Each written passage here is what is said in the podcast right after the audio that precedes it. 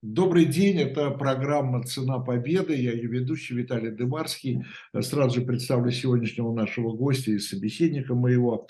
Э, Борис Хавкин, хорошо вам известный историк, доктор исторических наук. Э, Борис Львович, приветствуем вас. Здравствуйте, Виталий Наумович. Как всегда. Э, и, вы знаете, вот сегодня так хотел сказать, интересная тема. Нас все темы интересные, я не могу выделять какую-то одну тему. Но сегодня у нас, я бы сказал, человек интересный, герой наш интересный. Мы много раз говорили, э, с, в том числе с Борисом Львовичем, э, о э, сопротивлении, об антинацистском сопротивлении в Германии. Да. Это всегда были люди, ну, как бы сказать, в моем представлении, наверное, таком дилетантском и ошибочном, э, это были люди, ну, если не коммунисты, то, во всяком случае, либералы такие, да, вот, э, не принявшие нацизм. Но сегодня мы поговорим о человеке, о котором, честно я вам скажу, ничего я не знал до той поры, пока не прочитал статью э, Хавкина в независимой газете, в новом военном обозрении. Э, о человеке, который э, был э, консерватором, да, был такой лидером консервативной оппозиции Гитлеру. Была и такая, и она была вполне легальной, как я понимаю, да? До время, да, но очень... До определенной поры, да, до определенной поры. Потому что э, вот этот наш герой, Герденер, э, он даже был э, мэром Лейпцига. Кандидатом в теневые канцлеры, или можно сказать даже рассматривался как теневой канцлер от оппозиции. Да. А, то есть от легальной оппозиции, как я понимаю, да? Да нет, легальной она не была. Просто эти люди э, до поры до времени жили и действовали легально в да. Германии, так как многие из них, я говорю о консервативной оппозиции сразу, Э, поясню, занимали определенные и довольно видные посты и в политической, и в экономической, и военной, кстати, иерархии Третьего рейха. Вот, и э, постепенно э, эта, эта фронта переросла в оппозицию, которая стремилась подготовить и совершить государственный переворот, сместить правительство Гитлера и привести в Германии к власти новое правительство, вот во главе с канцлером Герделером, но было это уже во время Второй мировой войны. А, а в 30-е годы, а в 30-е годы, я так понимаю, он даже министром был, да? Карл Герделер был в 1934-1935 году райхскомиссаром по ценам в имперском правительстве, да, которое возглавлял небезызвестный канцлер Адольф Гитлер. Да фюрер и рейхсканцлер. Но уже тогда начались экономические разногласия да, а, между Герделером и правительством Гитлера, ну хотя бы потому, что Герделер по образованию ученый-экономист прекрасно понимал, что ценами нельзя командовать в административном плане. Нельзя по известному анекдоту армейскому дать команду цены стой раз-два, и цены остановятся. Да? То есть цены нужно регулировать экономически. Это Гердер, да и не только он, да и Шахт тоже, кстати, а, главный банкир Третьего рейха, а, прекрасно понимали. И они также видели ситуацию в экономике страны, которая была отнюдь не э, блестящей. А, потому что Германия усиленно готовилась к войне, нужны были новые деньги. Э, и откуда эти деньги взять? В общем, было не совсем понятно. Ну, нацисты дошли в выход из положения, они занялись ариизацией германской экономики, то есть отнимали собственность у евреев. Но это ведь тоже не экономическая э, система, не экономический способ э, борьбы с э, э, хозяйственными экономическими проблемами. И еще тогда, когда Кеслер был у власти, э, простите, Герделер был э, в составе правительства, он заметил, что правительство Гитлера необычайно коррумпировано, что вопреки обещаниям нацистов, они обещали порядок, справедливость, да, в стране царила коррупция и произвол нацистской партии, и Гердер писал, что этот произвол и коррупция не поддаются никакому описанию. То есть они выше, чем были во времена Демократической Вайберской Республики. Что привело, конечно, такая оценка ситуации к тому, что Герделер не смог работать в правительстве Гитлера, ушел в отставку и э, был долгое время, э, занимал пост э, обербургомистра города Лейпцига, одного из крупнейших, красивейших, старейших германских городов. Да? Вот. И на этом посту весьма преуспел, надо сказать. С 30 э, по 38, вот с перерывом на два года, когда он был в правительстве, Герделер был э, обербургомистром, то есть по-русски это мэром, да, переведем немецкое слово бургомистр, обер это старший, да, но понятное русское слово мэр, то бишь Э, городоначальник. Очень русское. Да. Очень русское слово мэр, да. Хорошо. Да. Борис Иванович, а такой вопрос по ходу дела. Э, то есть его разногласия с Гитлером, но во всяком случае в 30-е годы, они э, были исключительно экономического плана? Да не только. В том-то и дело, что уже тогда начались разногласия по вопросам ариизации, это так называемый еврейский вопрос – вопрос о судьбе германских евреев, Герделер э, был против лишения евреев немецкого гражданства.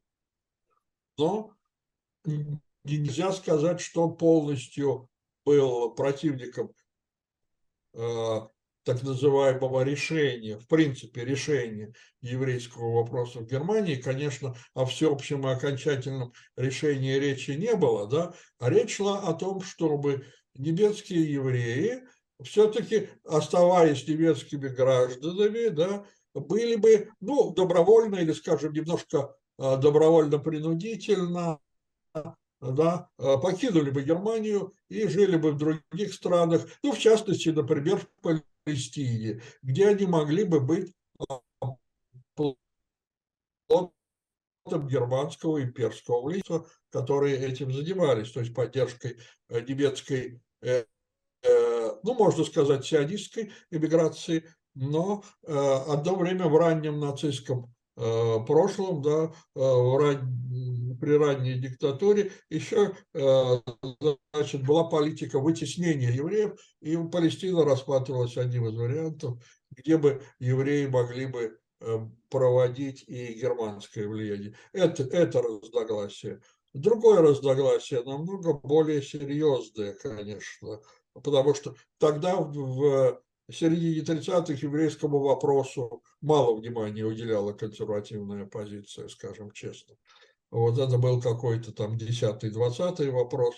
А главная проблема состояла в том, что Гитлер уничтожил обратную связь, установил в стране диктатуру, которая опиралась на силу, на террор, на демагогию, но не на традиционные экономические и политические механизмы, которые были при Ваймарской республике. То есть, по существу, Гитлер уничтожил Ваймарскую республику, хотя и не отменил формально Ваймарскую конституцию. Кстати, именно по экономическим статьям да, существовала некая преемственность. И самые серьезные разногласия начались во время войны, конечно.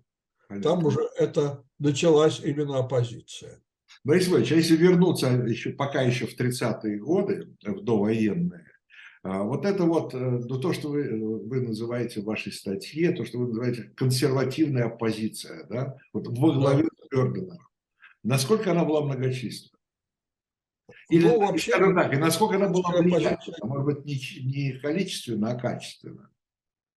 Да, объясняю. А, немецкая консервативная позиция, как, впрочем, и не консервативная, а скажем, социал-демократическая, либеральная и даже коммунистическая никогда не была массовым явлением. Немецкое сопротивление Гитлеру всегда было сопротивлением меньшинств. Но из всех меньшинств, которые участвовали в сопротивлении, наиболее влиятельной экономически и политически влиятельной силой были именно консерваторы.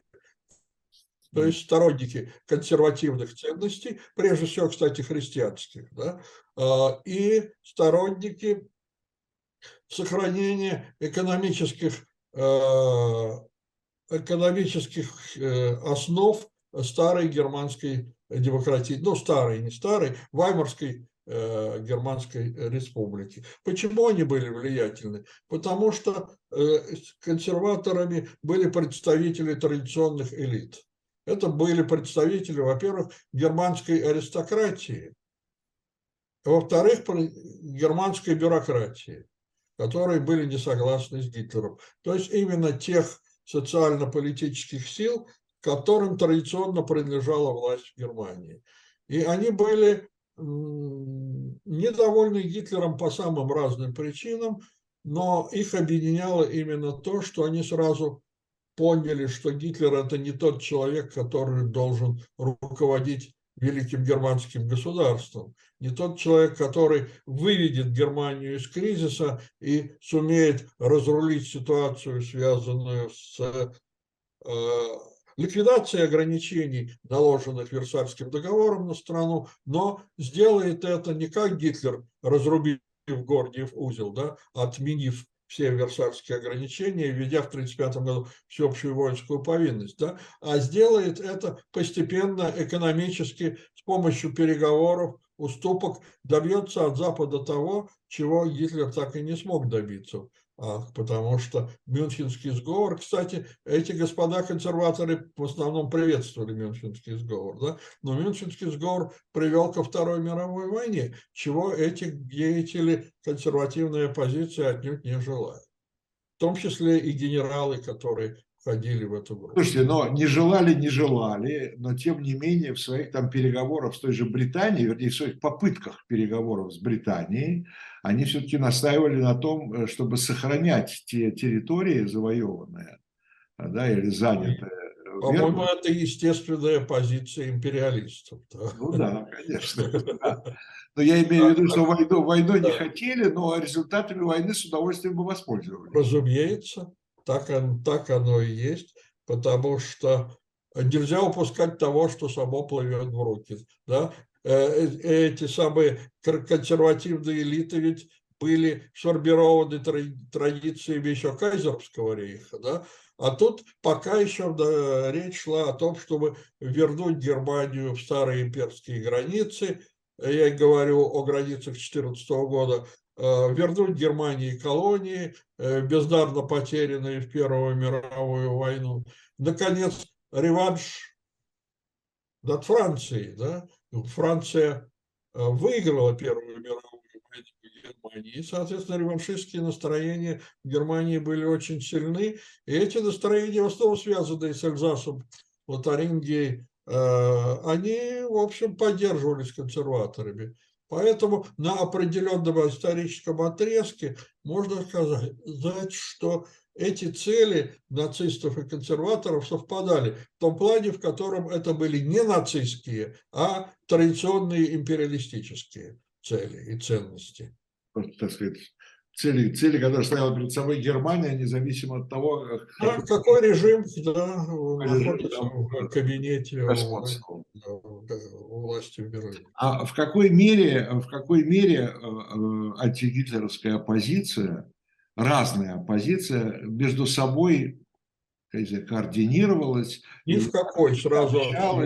Ничего до общего. И, и тогда у меня вопрос такой. Вы э, несколько раз нам рассказывали, э, когда мы говорили, в частности, о покушении 44 года, о Штауфенберге, да, вы говорили, что это не единственное покушение, было их довольно много. Да, их была целая серия. Была целая попытка. Это, все, это чьи были попытки? Каких сил? Вот. Это были попытки, если говорить о покушениях, организованных военными и, и политической консервативной позицией вот этой самой группы, куда в качестве э, головы идейного лидера э, входил Герделер, но мотором которой были военные, в частности Штауфенберг. Но при этом между Герделером и Штауфенбергом или группами Герделера и Штауфенберга э, были очень серьезные разногласия, касающиеся вопросов послевоенного устройства и мира, который был бы заключен после Второй мировой войны Германии с державами э, антигитлеровской коалиции. Если Герделер всегда всю свою жизнь боролся за то, чтобы договориться с Великобританией, ну, косвенно и Соединенными Штатами тоже, и писал в Лондон свои бесконечные меморандумы, которые, кстати, сохранились и являются важнейшим источником по истории консервативного сопротивления, э, то Штауфенберг, как человек военный, договоренности с Советским Союзом мира не будет.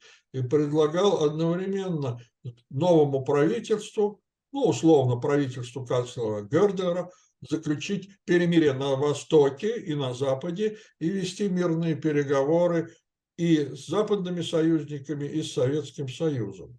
Причем у Герделера э, были планы, как я уже сказал, э, пробританские, но тем не менее Герделер пошел на некий компромисс. В этом плане он рассматривал кандидатуру графа Шуленбурга, бывшего посла Москве. Германии в Советском Союзе, да, в Москве, в качестве э, кандидатуры будущего министра иностранных дел нового после гитлеровского правительства, зная, что Шуленбург сторонник восточной, ну, скажем условно, просоветской ориентации германской внешней политики, что Шуленбург решительно выступал за договоренность с Советским Союзом, был решительным ну, в плане дипломатии, скажем так, противником э, нападения Германии на Советский Союз и даже предупреждал Советский Союз в лице посла Деканозова, что Германия готовится в 1941 году к нападению на Советский Союз. То есть э, э, включение Шуленбурга в это правительство. Правда, на суде э, по делу 20 июля Шуленбург говорил, что он никакого согласия не давал, что он здесь вообще ни при чем, что он консультировал всех, кто к нему обращался, в том числе и военных, в том числе и людей связанных с Гердерлером, да и самого Гердерлера. Вот. Но на самом деле, конечно, это, это немножко не так, потому что Шуленбург э, был сторонником советского, э, э, ну, не сторонником, неправильно сказал, не сторонником Советского Союза, а сторонником возврата к добрососедским германо-советским отношениям, какими они были в период Рапалова и в период Берлинского договора 26 года. Так вот, Кёрделер рассматривал идею генерала фон Треско, это один из э, военных, который на Восточном фронте готовил покушение против Гитлера в штабе группы армий «Центр», направить Шуленбурга через линию фронта в Советский Союз для переговоров со Сталиным и Молотом просто ну, под колючей проволокой проползти, да, буквально так. Вот, конечно, это была авантюра, этот план так никогда и не, не был реализован. Вот э, план Трескова, потому что Герделер рассматривал и понял, что это безумие э, совершать вот этот поступок, но важно, что Шоленбург-то был готов на это. Интересно. А скажите, пожалуйста, Борис Ильич, э, как я понимаю, любая оппозиция, хоть либеральная, хоть консервативная, хоть коммунистическая, она рассматривала вопрос э, послевоенной, то есть она рассматривала сначала вопрос окончания войны. Да, как выйти из войны. Как выйти из войны. В большинстве случаев смотрели на то, что нужны сепаратные переговоры. Совершенно верно. Позиция Герделера именно такая. Заключить пир или перемирие сначала, потом мир на Западе, прежде всего с Великобританией, а потом и с Великобританией и США после вступления Соединенных Штатов в войну, и объединенными силами выступить против Советского Союза, то есть продолжать войну на Востоке.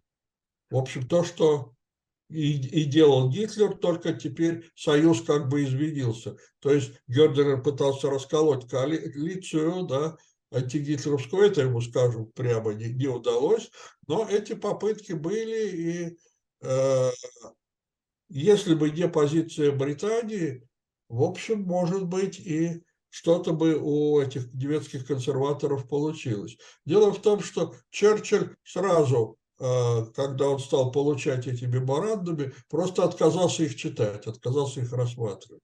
Потом постепенно позиция британского кабинета сместилась, когда в качестве посредников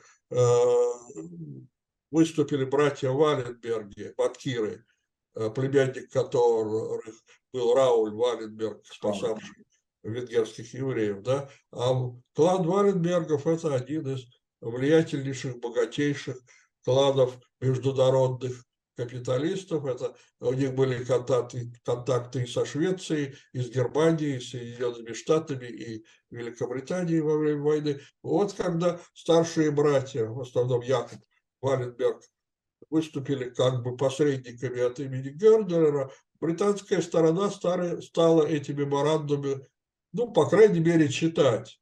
Но положительного отношения к проектам Гердера у англичан все равно не было. И англичане эти проекты отклоняли иногда очень, так знаете, ехидно-высокомерно.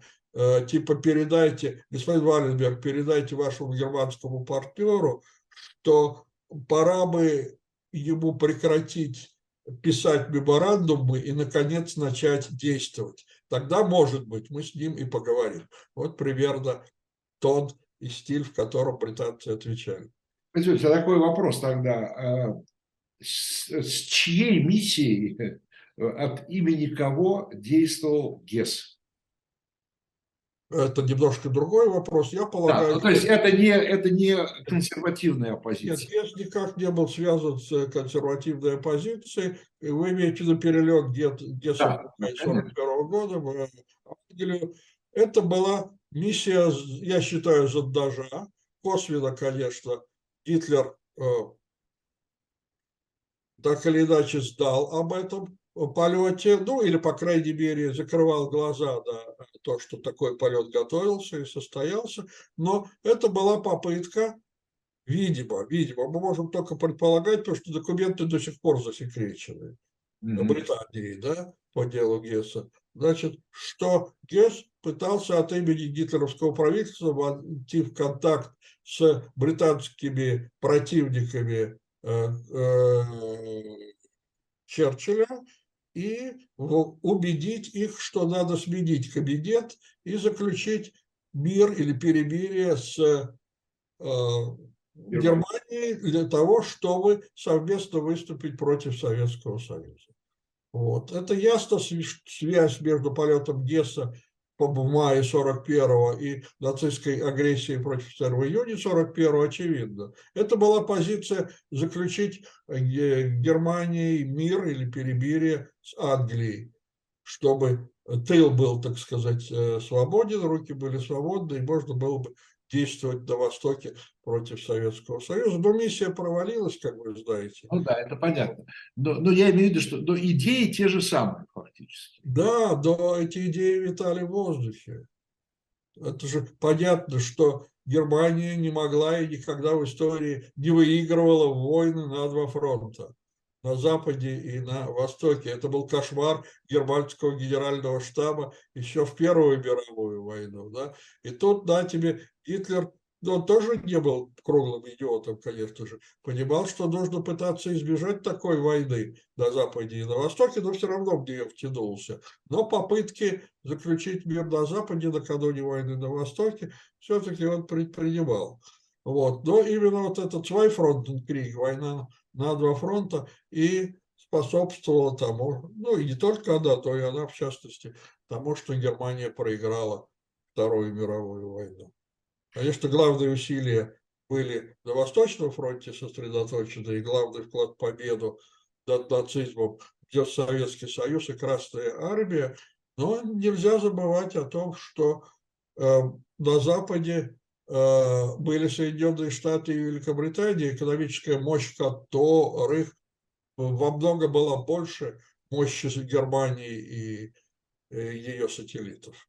Ну да, ну да. А такой э, еще один вопрос, он касается уже не Германии, но вот он меня безумно интересует, мне кажется, это очень вообще интересная вещь. Смотрите, сколько было попыток сепаратных переговоров, да? Да, и ничего не получилось. С другой стороны, нет ничего было, нет, не было ничего более противоестественного, чем союз Сталина, чем союз, Черчилля, да, Черчилля и Сталина и Рузвельта. Да?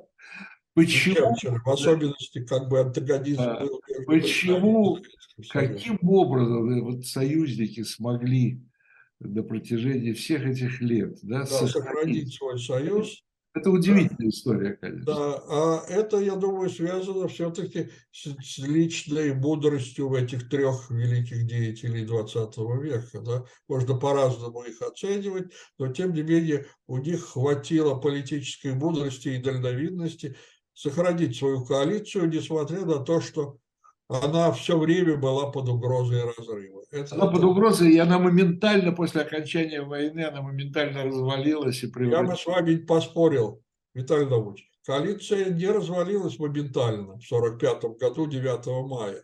Она еще ну, существовала, когда был Нюрнбергский процесс, в 1946 Высшее единство союзников, наказание главных нацистских преступников. Я имею в виду да? с исторической точки зрения, фактически сразу после войны, после окончания ну, войны. Ну, причина там была в а том, можно окончание войны можно назвать. Противоречия были очень сильными, и никто из союзников не договаривался, чтобы дружить после войны. Они же дружили против Гитлера. Коалиция называлась не антигерманской, а антигитлеровской. Да? Вот цель коалиции выполнена. Гитлер был уничтожен, и, и германские военные преступники нацистские предстали перед международным судом. Ну, раз коалиция свою задачу выполнена. Ну, здесь можно с одной говорить. стороны, с другой стороны, э, одной из, одной из своих задач коалиция видела в том, чтобы каким-то образом мира. обеспечить и организовать послевоенный мир. Да? Для этого была создана союзниками Организация Объединенных Наций. Напомню вам, точнее не столько вам, сколько нашим слушателям, что антигитлеровская коалиция так и называлась, Объединенные Нации. Да? Название-то оттуда идет. Да, да, да. Нации, которые вместе боролись против нацистской Германии и сателлитов германских. Вот. И Объединенные Нации после войны были созданы как организация, известная вам ООН, да, ну, там всякие кризисы, трудности и так далее. Это все так. Но ведь до сих пор он существует. Мы можем ругать неэффективность этой организации, но другой такой у нас пока нет. Ну да.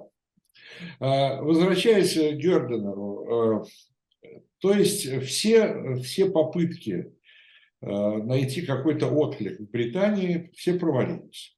В общем, да. Несмотря на то, что это известная вещь, что в Великобритании была довольно сильная прогерманская партия всегда. Совершенно верно, но эта партия, ну скажем, э, умолкла или ее заставили замолчать во время войны, в особенности тогда, когда началась битва за Англию, и все англичане стали патриотами и, и, и сражались против Германии, как Черчилль сказал, на небе, на земле и в воздухе.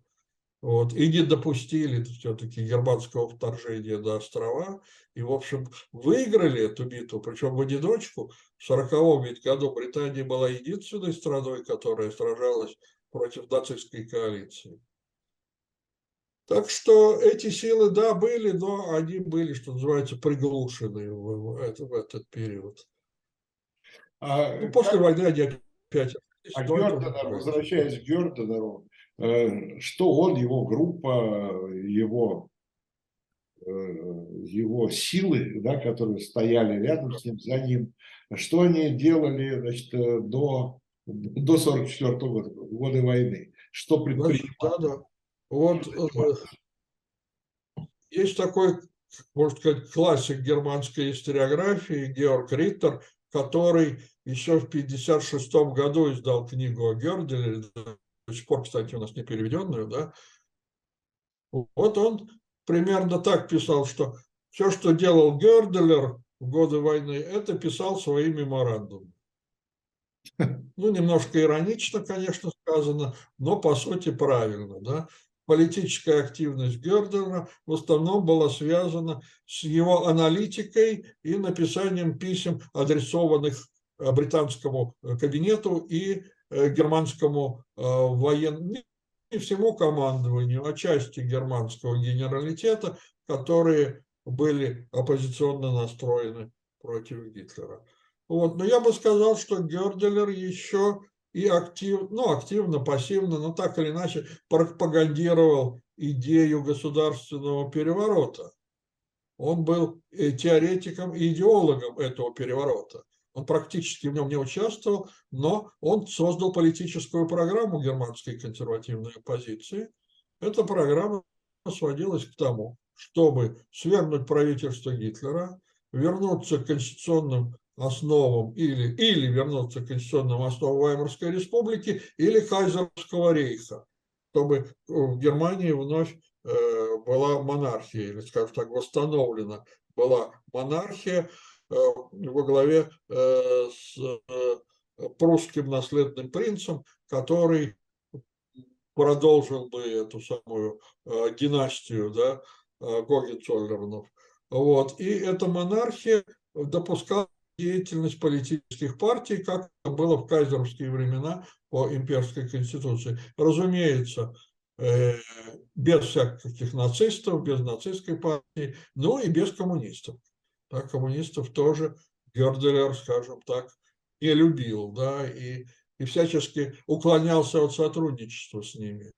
Хотя такие шансы были, и, и сторонником сотрудничества с коммунистами был, например, полковник Штауфенберг, это известно, но, в общем, политическая роль Штауфенберга была очень невелика. Да? Все-таки позиция Гердерлера направлена на то, чтобы игнорировать Советский Союз. Более того, а, выставить единым фронтом Германию и Великобританию а, против Советского Союза, эта позиция преобладала. Вот. И еще один важный, пожалуй, момент, э, связанный с Э, деятельностью Герделера, это его экономическая программа. Об этом, кстати, у нас почти, почти не говорят и, и знают еще меньше, чем, чем о том, что был такой Карл Фридрих Гердер. Я говорю об ордолиберализме. Ордолиберализм – это э, такое направление либерализма, то есть либеральной экономической мысли, которое э, сводилось к тому, ну, по названию журнала Орда, либерального экономического журнала, который в 20-е и начале 30-х издавался в Германии, значит, а, что государство должно определить лишь общие правила экономической политики и, и дать как это у нас называется, субъектам экономических отношений, полную свободу действий в рамках закона. И не вмешиваться ну, просто собирать положенные налоги и регулировать общие правила. Вот, э, то есть это был, конечно, сильнейший удар против нацистской экономики, которая была экономикой монополий, сверхмонополий, экономикой концернов. Вот, и это, кстати, ордолиберализм, я имею в виду, э, этот принцип, эти правила экономической политики сработали в Германии уже после войны при канцлере Эрхарде, э, когда, когда было германское экономическое чудо, так называемое, да, э, то основой этого чуда да, была политика ордолиберализма, разработанная подробно германской консервативной оппозицией еще в годы войны. По-моему, даже это важнее, чем пресловутые меморандумы Гертеля. Нет, ну, конечно, экономическая программа важна, но, но она, э, ну, она так, в общем, она не могла начаться, да, в смысле реализовываться. Без государственного переворота она начаться не могла. Это а насколько э, эту вот экономическую программу Гернера поддерживали, поддерживали друг, поддерживала другая оппозиция? Дело, а, вы имеете в виду э, эти самые германские... Хорошо, те же военные, военные Э, часть. Военные вообще в экономике не очень разбирались и Понятно, не очень разбираются. они принимали это. Странах, это не их, не их дело. Вот. Вот. А представители германской промышленности, Гроссиндустриэлем, да, крупные предприниматели, они по-разному относились. В частности, ну, если Круп был против, и его, так сказать, клан, да, то Бош был за, да, вот, которые до сих пор существуют, да и Круп тоже существует, да, вот. То есть среди э, крупных предпринимателей не было единой точки зрения, и некоторые поддерживали эту программу, некоторые не поддерживали. Я думаю, в конце войны многие стали из крупных предпринимателей поддерживать эту программу, задумываясь над тем, что будет дальше, как действовать, как жить, как развивать свои бизнесы после войны, будет повержен. Что это вопрос тоже неоднозначный, но он да, требует дальнейшего изучения и Э, именно, я повторю свою мысль, потому что мы очень мало знаем об экономических программах германской оппозиции. Если о политических мы знаем более-менее э, подробно, то вот эта экономика, она остается в тени до сих пор. И, э, собственно говоря, Герденер был на свободе, да, его, он Герделер был арестован после заговора. После 44 года. После заговора 20 июля, да, 44 года. Герделер был арестован э, в сентябре 44 э, затем он был судим так называемым имперским народным трибуналом во главе с этим карликом Фрайслером, палачом, и которого Гитлер называл наш Вышинский, да, вот, и приговорен к смертной казни за государственную измену. Но так получилось, что это было, был конец 1944 года, да, когда рейхсфюрер СС Гиммлер начал вести знакомые нам по фильму «17 мгновений весны» поиски контактов с Западом, западными союзниками, да, когда крысы побежали с тонущего корабля. И Гиммлер, естественно, да, знал, что Гердер имеет контакты с Великобританией. И вот когда Гердер уже получил свой смертный приговор, он сидел в камере и писал свой последний меморандум. Называется он меморандумом приговоренного к смерти. Да? Ну, под контролем, конечно, гестапо этот меморандум был.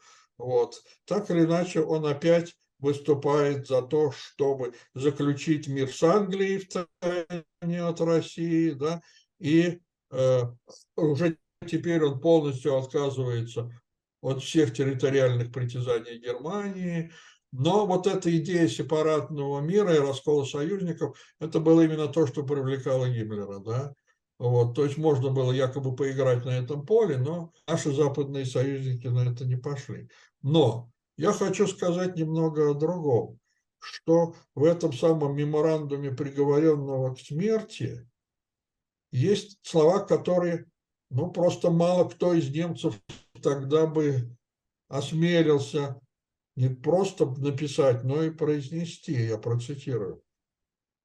Вероятно, Господь карает весь немецкий народ, даже невинных детей, за то, что мы позволили уничтожать евреев не пошевелив даже пальцем в их защиту.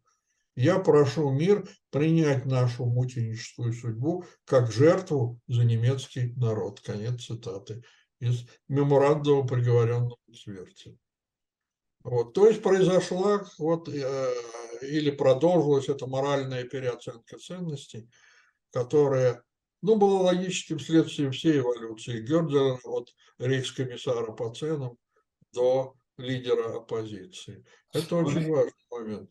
Хотя вот я уже говорил о еврейской теме в деятельности Герднера, я тут вспомнил еще одну интересную вещь. Почему Герделер все-таки ушел с, посла, с поста обербургомистра в 1938 году, знаете, этот анекдот в смысле исторический случай. Дело в том, что в Лейпциге против э, здания Э, концертного зала против оперы стоял памятник Мендельсону, композитору Мендельсону, которого все российско-советские люди знают по свадебному маршу. Да. Мы все да. замуж вот, да. Значит, э, и э, однажды, когда Герделер просто на несколько дней уехал из города по каким-то делам, его заместитель, ярый нацист, приказал этот памятник снести. То есть он боролся, этот нацист, не только с евреями, но и с памятниками евреям. Вот, памятник снесли, Гердерлер вернулся в город, устроил, конечно, выволочку своему заместителю и приказал памятник на главной театральной площади восстановить. Это сделано не было. Да? Давление и сила нацистов оказались сильнее воли бургомистра, обербургомистра в городе, и Гердер в знак протеста из солидарности с памятником Мендельсону ушел в отставку. Да? То есть вот как-то еврейская тема уже тогда как-то проявилась, пусть довольно таким странным образом, да, в э, политической судьбе э, Герделера. Ну и вы, наверное, знаете, что композитор Мендельсон был э, потомком, э, внуком, по-моему, знаменитого еврейского философа-просветителя Мендельсона. Да? Вот одного из основоположников немецкого еврейского просвещения. Борис Иванович, а вот вы говорили, что в этом меморандуме, в последнем, да? Да, а, приговоренного к смерти. Так да. называется этот документ. Э, он уже отказывается от территориальных завоеваний и говорит, что вот давайте мириться и уже... Кроме Востока, кроме Польши и Советского Союза. То есть он позволяет союзникам, с учетом мнения Германии, определять будущие восточные границы Германии. Понимаете? Вот, но тогда, э, тогда вопрос вообще, это не, что это было?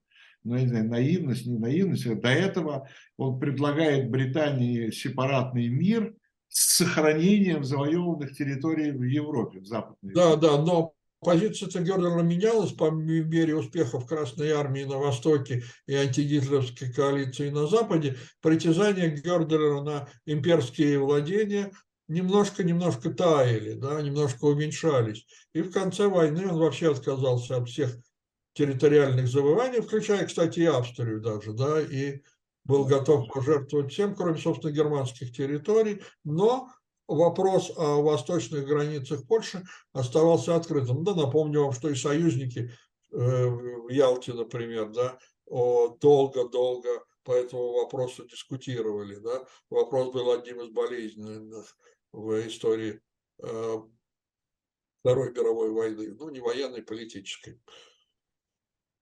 Понятно. Если бы, если бы не, а, ну, не то чтобы не этот заговор, если бы не, если бы Герден не попал на скамью подсудимых там и так далее, а, после войны, вот у таких людей, как Герденер, да, были был, был бы шанс, конечно. Именно такие люди как раз и возглавили республику тогда, когда она была создана союзниками, напомню. Ну, не всеми, а американцами прежде всего, да. Вот, Западную Германию возглавили именно те люди, ну, я имею в виду канцлера Аденауэра. Аденауэр, я имел в виду не запятнали годы Третьего рейха. Да? Я имел в виду как раз Аденауэра, вот, э, вспомнив о нем, э, поскольку он, э, да, он не запятнался, он никогда не был, так сказать, сторонником Гитлера. Сторонником нацистов, да. Ну, а Гердерер был, но он искупил это, можно сказать, всей своей деятельностью. Сопротивление, ну, да. да. Вот, и 30-х годов. Да, и он был только до войны, да, привержен, ну, как приверженцем, не приверженцем, но так или иначе проводил с попутчиком, есть такой советский термин. А, да, возвращаясь, возвращаясь к этой коллективной оппозиции, она не была коллективной, конечно, она была раздроблена, я имею в виду идеологически раздроблена, да, там консерваторы, как вы говорили, там левые. Ну да, там были социал-демократы, любая там были этих, священники, кстати говоря, очень этих группировок, а, Любая из этих группировок, если бы провела даже успешный государственный переворот, это была бы победа меньшинства. Да, разумеется, но ведь нацизм насколько она была бы, когда насколько, пришел к власти. Насколько бы она была такая победа э, вот в этом государственном перевороте, насколько бы она была прочнее, я бы сказал. Ну, это, во-первых, постановка вопроса не историческая, да? Ну, конечно, я понимаю, да. это предположение. Вот что было бы, если бы, да? да. Вот. Но, тем не менее, мы же можем предположить такой вариант позиции, имею в виду консерваторов, деятелей 20 июля, убили бы Гитлера. Вот эта бомба Штауфенберга взорвалась так, что Гитлера бы она прикончила. Что было бы дальше?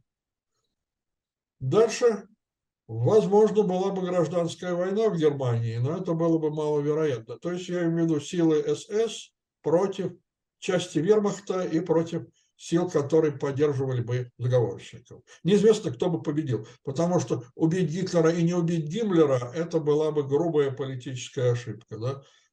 Э, потому что у Гитлера оставались такие верные сторонники нацизма, как, как, Гиммлер, как, как Геббельс, да?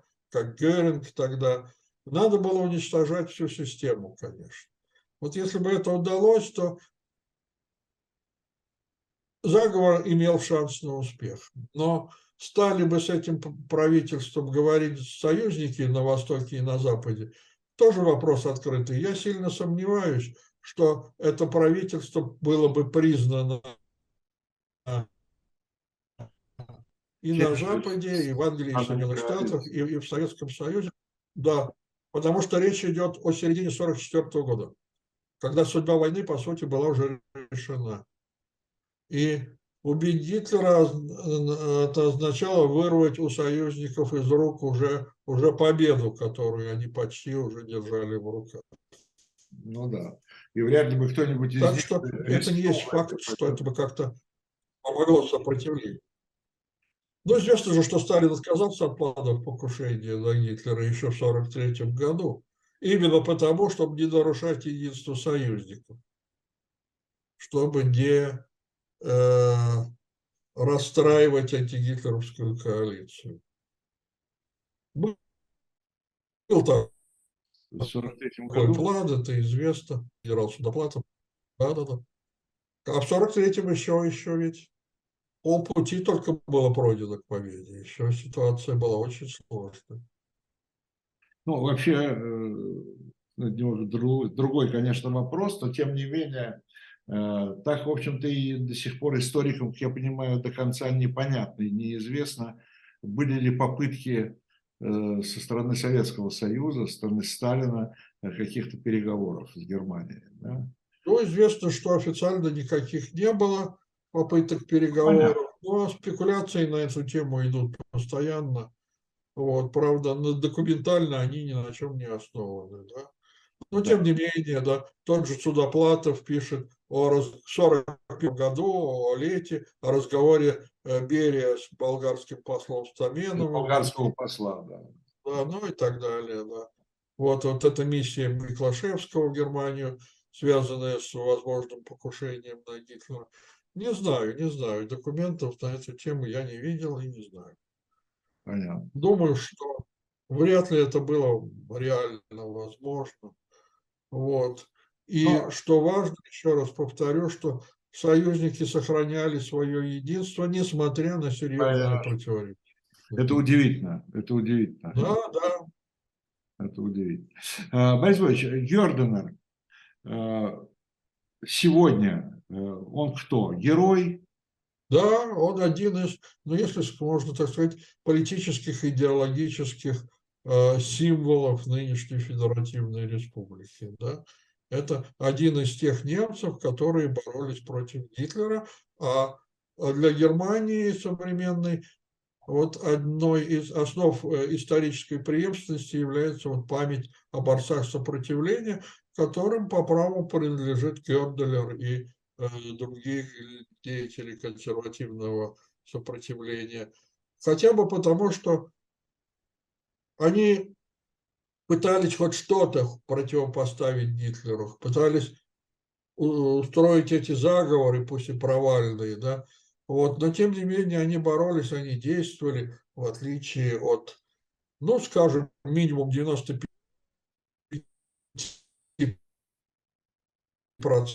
процентов немцев, которые просто другие без восторга, но так или иначе приняли этот режим и были его попутчиками если не активными участниками.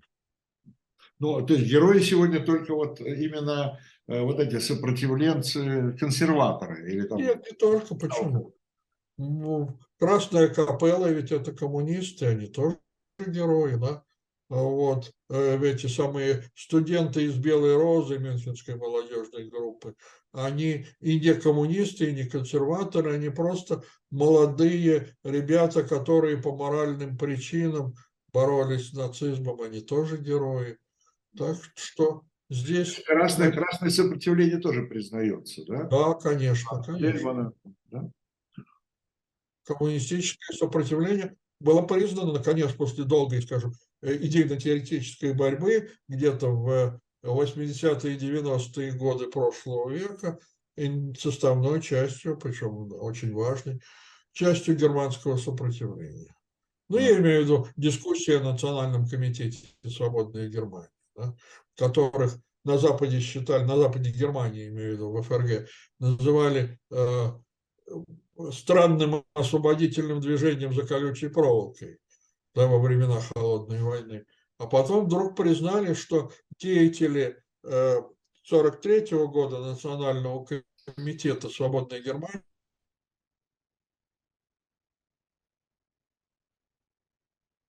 в своих программах, в своих планах, в своей э, пропаганде, направленной на борьбу против Гитлера.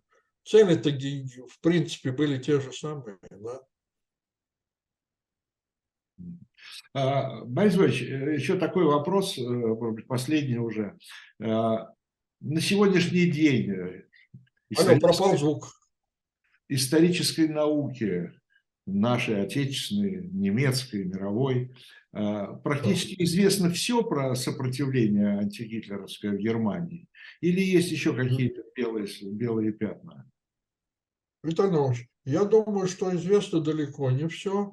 Это упирается в проблему источников. Кстати, вот о деятелях вокруг Гердера известно довольно мало. И то только то, что попало в материалы следствия. Вот это так называемый э, Кальтенбруннер Беричты, то есть отчеты э, Эрнста Кальтенбруннера, который возглавлял после смерти Гейдриха после убийства Гейдриха Главное управление имперской безопасности и курировал следствие по делу 20 июля, э, Гейдрих писал отчеты Борману, а Борман, соответственно, клал эти отчеты до стол Гитлеру о ходе следствия и во всех этих показаниях. И вот после э, войны вот эти э, отчеты Кальтенбруна были изданы в Германии, в Западной, и являются до сих пор важнейшим источником по делу 20 июля. Вот. Э, а что касается других документов и материалов разных совещаний, и это, в общем, пока еще эти документы или не найдены, или не опубликованы. В общем, источников не так уж много. Вот. Ну, как вы понимаете, органы террора пишут свою историю сопротивления, это понятно. Вот. Там деятели сопротивления предстают как государственные преступники, изменники, а на самом-то деле они бы спасли честь немецкого народа и, в общем-то, э, объективно внесли свой вклад, хотим мы того признать или нет, но это так, в дело борьбы с э, нацизмом. Ну да, ну да, ну да. Ну хорошо, спасибо вам большое за этот рассказ. Э, мы ждем от вас новых... Спасибо, Виталий Иванович. Мы ждем от вас новых рассказов, новых э, замечательных историй. Э, и еще раз напоминаю нашей уже аудитории, это была программа «Цена победы». Э, Борис Хавкин, доктор исторических наук, рассказывал нам о консервативном сопротивлении в гитлеровской Германии, о сопротивлении во главе с таким человеком по фамилии Герденер. И еще я должен сказать нашей аудитории, что вышел из печати и уже рассылается и продается декабрьский номер журнала «Дилетант», э, где главная тема не Вторая мировая война, философский пароход, столетие философского парохода. Э, Очень интересно. Так что там много тоже интересного, помимо философского парохода. Э, и сам философский пароход, такая неожиданно такая актуальная тема массовой иммиграции из э, Советской России, да, так что приобретайте журнал и не, не, не оставляйте стараний маэстро, как пел. Выбирайте ладони Да, и мы всегда рады с вами встрече на, в нашем YouTube-канале. Продолжаем рассказывать про историю Второй мировой войны. Всего доброго, спасибо. До свидания.